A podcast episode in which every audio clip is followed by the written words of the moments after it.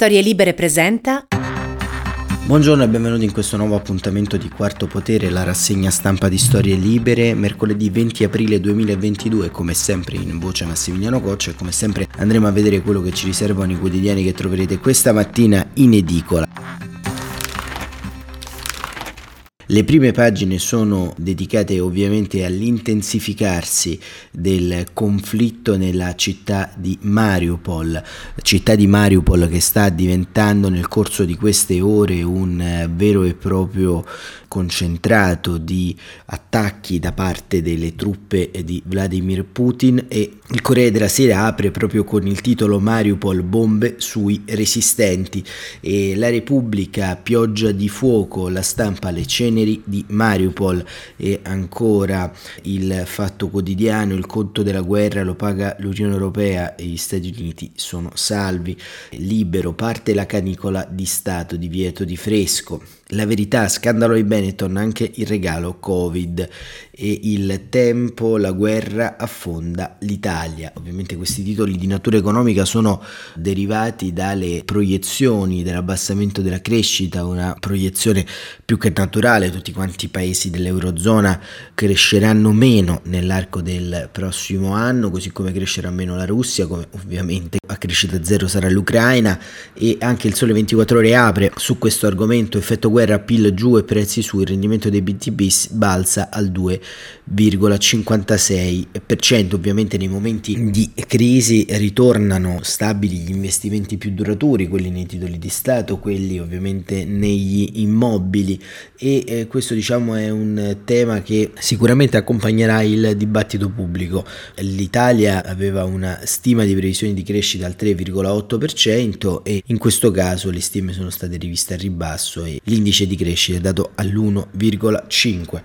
E il Messaggero torna sull'assedio a Mariupol, assedio alla fortezza, e ancora il Resto del Carlino, sanzioni più dure, si colpirà il petrolio, e il Mattino, la tomba dell'acciaieria, sempre ovviamente in merito all'attacco a Mariupol e all'ultimo avamposto dove sotto sarebbero rifugiati i militari resistenti e un pezzo consistente della popolazione civile. Quindi insomma questo assedio continuo sta chiaramente preoccupando anche la comunità internazionale, non si sa bene quante persone vi siano sotto.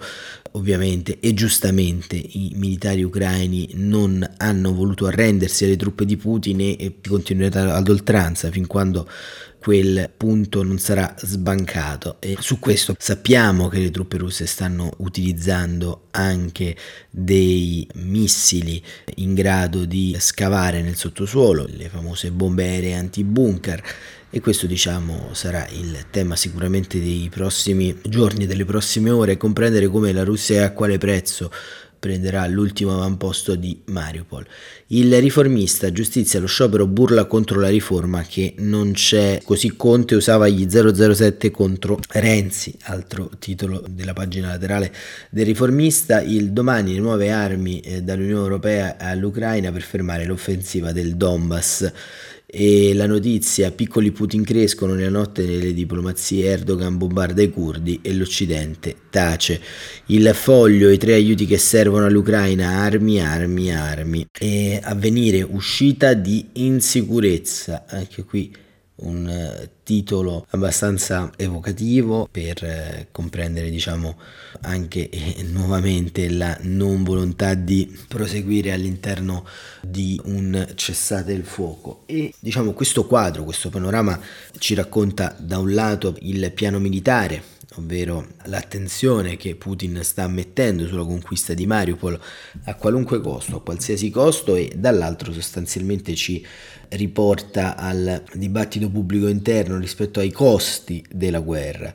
E da un punto di vista del racconto appunto di quello che accade a Mariupol c'è Lorenzo Cremonesi che sul Corriere della Sera racconta Mariupol, bombe sui resistenti, nuovo ultimatum di Mosca, chi depone le armi avrà salva la vita, secondo il reggimento il fortino ormai è quasi distrutto, nei sotterranei 1.000 di soldati, colpito un ospedale all'interno. E Lorenzo Cremonesi scrive da Zaporizia: Mariupol resiste, nessuno dei combattenti ucraini intende arrendersi e deporre le armi, così come invece proclamano a ripetizione gli inutili ultimatum russi. E non credere a quel buffone di Roman Kadyrov, la battaglia continua. Così ci hanno accolto ieri mattina i comandanti della brigata Azov di Zaporizia, gli stessi che per posizione, geografia e legami personali seguono da vicino la battaglia dei loro compagni nella città portuale assediata. Siamo passati alla loro base prima di prendere la strada per il Donbass. Non c'era alcuna aria di sconfitta, sebbene da Mosca fosse giunto per la terza volta in pochi giorni un nuovo minaccioso ultimatum. Chi si arrende avrà salva la vita, recita il comunicato, con l'assunto implicito che se nei prossimi giorni le soverchianti forze russe dovessero infine avere la meglio, non è neppure escluso che gli ultimi resistenti fatti prigionieri vengano passati per le armi e uccisi sul posto. La preoccupazione maggiore tra i combattenti volontari dell'Azov, come del resto da quelli dell'unità dei Marines che si battono assieme a loro sin dagli ultimi giorni di febbraio, sta diventando invece la possibilità che i russi, sempre più esasperati dall'impasse, possano ricorrere alle armi chimiche. Ieri mattina alle loro basi erano giunte centinaia e centinaia di maschere antigas assieme a tute protettive per la guerra non convenzionale. Anche all'ospedale cittadino, dove è stata allestita un'area per i militari feriti, i medici dell'esercito parlavano con preoccupazione della possibilità che i comandi russi utilizzino armi non convenzionali. Come del resto avvenne già in Siria meno di 10 anni fa, spiegano. Circola una voce per cui sarebbero 4 aerei russi con a bordo testate atomiche tattiche, dicono, sebbene aggiungono che però per il momento non ci sono prove precise. Cremonesi scrive che invece è molto più concreto lo sforzo per cercare di porre fine all'assedio di Mariupol. Fonti dell'intelligence NATO segnalano possibili movimenti ucraini che sul fronte sud minerebbero a creare le azioni di guerriglia partigiana nella regione di Melitopol, volte ad aprire strada per Berdiskiansk e da qui lungo la costa procedere sino a Mariupol. Ma ne avranno il tempo. A sentire le fonti russe sono pure fantasie. Basta con questa resistenza insensata. Deponete le armi, ribadiscono perentori dal Cremlino, e parlano di un cessate il fuoco temporaneo che dovrebbe permettere di arrendersi per coloro disposti a farlo. Tregua però che non è garantita e confermata da parte dell'Ucraina. Kadyrov, il leader ceceno, afferma intanto che si è ormai soltanto a poche ore dalla nostra vittoria finale. Le nostre forze stanno ripulendo le acciaierie Azovstal dagli ultimi nidi di nemici. A conferma delle sue dichiarazioni, una fitta nube bianca stazionava ieri sulle acciaierie. L'acciaieria è stata quasi distrutta, ha detto Palamar, vice comandante di Azov. I social ucraini e russi diffondono immagini degli oltre 11 km quadrati dell'impianto industriale squassati da botti ed esplosioni. Nei sotterranei degli impianti della Azovstal sarebbero tra l'altro nascosti 1 migliaio di parenti dei resistenti, con donne e bambini. A detta del deputato ucraino Sergei Taruta, il fumo sarebbe anche la conseguenza dell'esplosione devastante di una mega bomba russa che avrebbe investito un ospedale nascosto tra le cantine dei dintorni dell'acciaieria, dove erano ricoverati forse 300 civili, tra cui molti bambini. Anche questa è una notizia che attende conferma. Conferme indipendenti sul campo. Sembra invece certo che la mancanza di dialogo sul nodo di Mariupol abbia negativamente condizionato i colloqui volti a trovare una via d'uscita negoziale nella guerra. Nelle ultime ore lo stesso capo della delegazione diplomatica ucraica, Poldiak, dopo aver sottolineato che gli ultimi colloqui diretti coi russi risalgono al 29 marzo, ha anche ricordato che la mancata ripresa dei corridoi umanitari volti a facilitare l'evacuazione dei civili di Mariupol verso le linee ucraine testimonia la non umanità russa e a tutti gli effetti sarebbe la prova della mancanza di una autentica volontà di giungere a un accordo di pace. Ecco, la vicenda di Mariupol ovviamente è una vicenda abbastanza esemplare, insomma, perché chiaramente la guerra in atto è una guerra non convenzionale, perché ovviamente abbiamo tutto quanto quello che è il grande armamentario delle guerre, unito al fatto dell'assenza totale non tanto della volontà di dialogo ma dei protocolli di dialogo, perché vedete, ogni guerra ha al suo interno una serie di regole non scritte, di dette non scritte, insomma. Da questo punto di vista il grande tema di questo conflitto è invece la totale noncuranza di tutto quanto quello che è protocollo internazionale, la totale noncuranza di tutto quello che è una volontà di porre non tanto fine al conflitto ma quantomeno di tirar via le parti in causa. Ma lo sappiamo, le guerre di Putin, così come è avvenuto in Siria, così come è avvenuto in Cecenia, così come è avvenuto in Georgia, così come è avvenuto in questi anni di gestione del potere interno, passano soprattutto per lo sterminio dei civili, qualunque essi siano, che siano oppositori in patria o che siano cittadini sul campo. Ma questa è una precisa tattica, una tattica utilizzata anche per spaventare la popolazione locale, per spaventare la popolazione russa, che infatti sostanzialmente non reagisce ancora una volta in modo sistematico con delle azioni di opposizione, perché ovviamente la paura governa, e il governo della paura è anche quello che incide all'interno del dibattito pubblico del nostro paese, con posizioni ancora una volta fuori da ogni senso logico. Ieri per caso mi sono soffermato a vedere qualche minuto di Carta Bianca nel programma di Bianca Berlinguer su Rai 3. Io ho trovato una dichiarazione del solito Alessandro Orsini che ci fa rendere conto di due temi. Lo cito solamente perché la sua dichiarazione è sintomatica di questo momento storico. Orsini ha detto ieri: siamo a un punto molto tragico. Lo avevo detto che la Russia era in grado di sventrare l'Ucraina come e quando vuole. Purtroppo sta accadendo. Non capisco l'esaltazione retorica della resistenza. Come si può non comprendere che Putin stia letteralmente devastando l'Ucraina da cima a fondo? La linea del governo Draghi è totalmente fallimentare. Ecco, allora, questo tipo di giudizi fondamentalmente rientrano pienamente all'interno di questa politica della paura. Perché? Perché sostanzialmente, lo abbiamo detto già quando il dibattito infervorava di più, avere delle idee legittime sulla guerra non significa avere delle idee sciocche, stupide, ardimentose e fondamentalmente prezzolate su questo conflitto. E fondamentalmente chi nega un principio logico è figlio di questa, ideologia di ritorno della dittatura. E questo perché? Perché ancora oggi continuano le polemiche sui posizionamenti, sui distinguo, sulle tante verità. Dopo 50 giorni di guerra, dopo 55 giorni di bombe, morti, stragi, c'è ancora tranquillamente chi afferma questo. Buon per loro. Nel frattempo Repubblica con Paolo Mastrorilli racconta che Kiev ha ricevuto i caccia, addestratori statunitensi per le nuove armi pesanti. Gli ucraini hanno ricevuto, scrive da New York Mastrorilli, ulteriori aerei e parti di aeromobili per aiutarli a farne volare di più. A rivelarlo è stato il portavoce del Pentagono Kirby, precisando che i caccia non sono arrivati dagli USA ma da altri partner, presumibilmente paesi NATO che facevano parte del patto di Varsavia e quindi hanno MiG sovietici che i piloti di Kiev sanno usare. Washington finora si era opposta a questa mossa proposta dalla Polonia, ma ora ha cambiato linea, una conferma dell'accelerazione del sostegno militare decisa durante la videoconferenza tra gli alleati occidentali ospitata dal presidente Biden. Il Pentagono sta avviando l'addestramento all'uso delle armi occidentali e sollecita le aziende americane ad aumentare e velocizzare le consegne per rispondere ai minacciosi avvertimenti lanciati da Mosca agli alleati, Italia compresa, ma soprattutto per mettere Zelensky in condizioni di difendersi da una nuova offensiva. L'addestramento all'uso di 18 cannoni Overseas da 155 mm è stato annunciato da Kirby. Saremo in grado di iniziare queste formazioni nei prossimi giorni, saranno solo gli sforzi iniziali. Potrebbero essercene altri, in altri luoghi, in altri momenti. È presumibile che l'addestramento avvenga al confine con la Polonia e Romania, ma Kirby ha specificato che è solo l'inizio, perché Washington è pronta anche ad insegnare l'uso dei radar AN-TPQ-36 e AN-MPQ-64 Sentinel, inclusi nell'ultimo pacchetto di forniture da $800 milioni.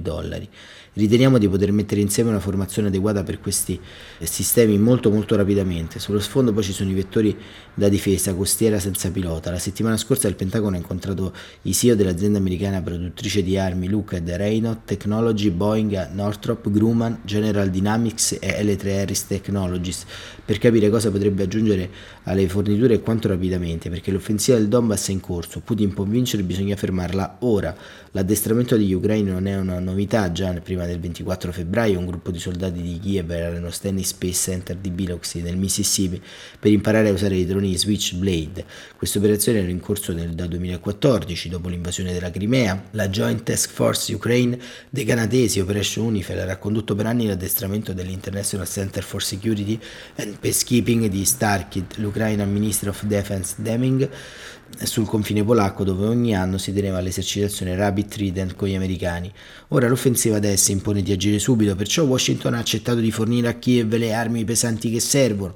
L'incertezza riguarda la reazione di Mosca. La Russia ha già detto che considera i convogli di armamenti obiettivi legittimi. Se li colpisse in territorio NATO farebbe scattare l'articolo 5 della difesa comune. Un discorso simile riguarda l'addestramento dei paesi confinanti. Se Putin decidesse di attaccare i centri dove avviene, con la scusa di prendere le mine militari di Kiev, rischierebbe la terza guerra mondiale. E questo è, il tema che sta attraversando le diplomazie internazionali, e come raccontato da Repubblica, da Antonello Guerrera, che è corrispondente a Londra, la voglia di NATO in Europa preoccupa anche Pechino, scatta il tour diplomatico. E da anni, scrive da Londra Guerrera, la strategia della Cina in Europa orientale è centrale e semplice, divide e timpera, ovvero influenzare la Germania e l'ex cortina di ferro, fornendo loro accesso privilegiato al secondo mercato più grande al mondo, tanto import e infrastrutture della nuova via della seta.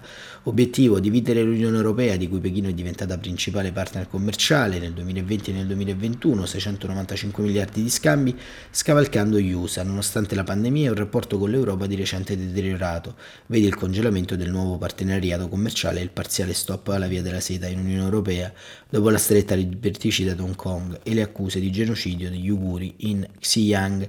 Tuttavia, oltre allo schieramento anglo-americano nell'Indo-Pacifico, ora c'è un ulteriore grave imprevisto, la guerra in Ucraina, sulla quale la Cina persegue una politica di presunta neutralità che irrita europei e americani. L'aumento di prezzi di materie prime e altri beni è un problema per Pechino, come ha scritto Alicia Garcia Herrero di Bruxelles, ma soprattutto la minaccia russa ai confini sta spingendo molti paesi ad est dell'Europa verso gli USA e la NATO. Così è scattato l'allarme a Pechino, che ha spedito in tour, come riportato da Politico, uno dei suoi diplomatici più esperti, ovvero Wu Zhen, rappresentante speciale del dragone per est e centro Europa, che sarà nella Repubblica Ceca, in Slovacchia, Estonia, Ungheria, Croazia, Slovenia, Lettonia, Polonia, per sentire l'aria che tira e sostenere le relazioni tra Unione Europea e Cina al di fuori di Bruxelles.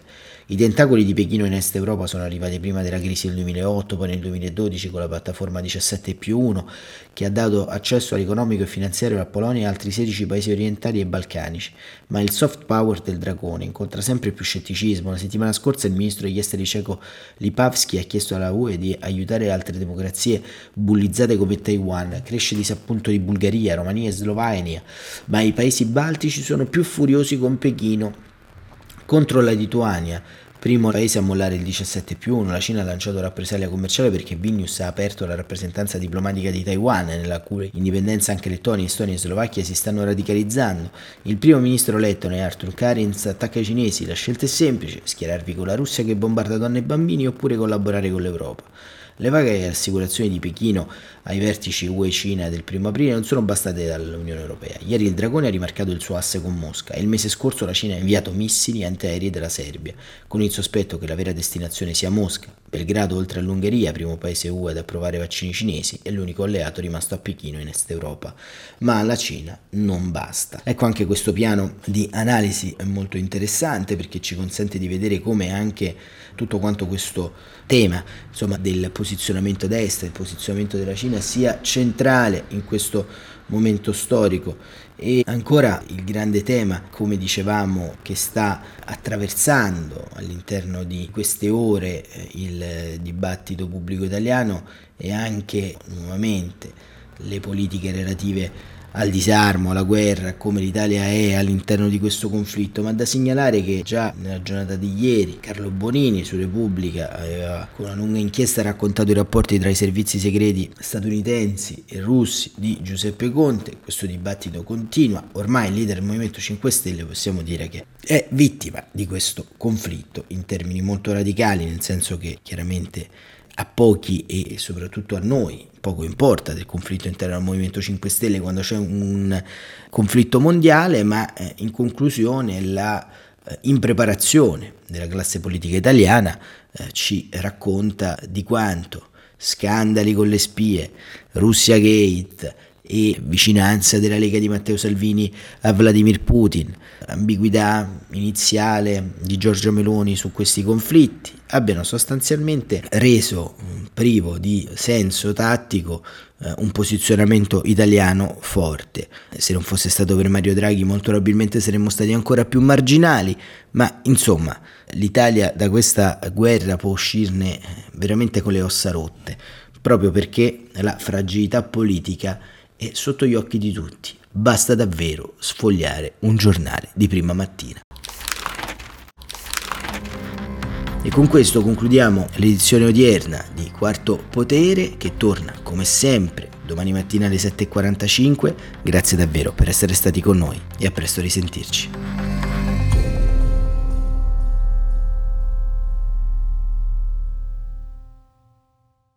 Una produzione storielibere.fm di Gianandrea Cerone e Rossana De Michele. Coordinamento editoriale Guido Guenci.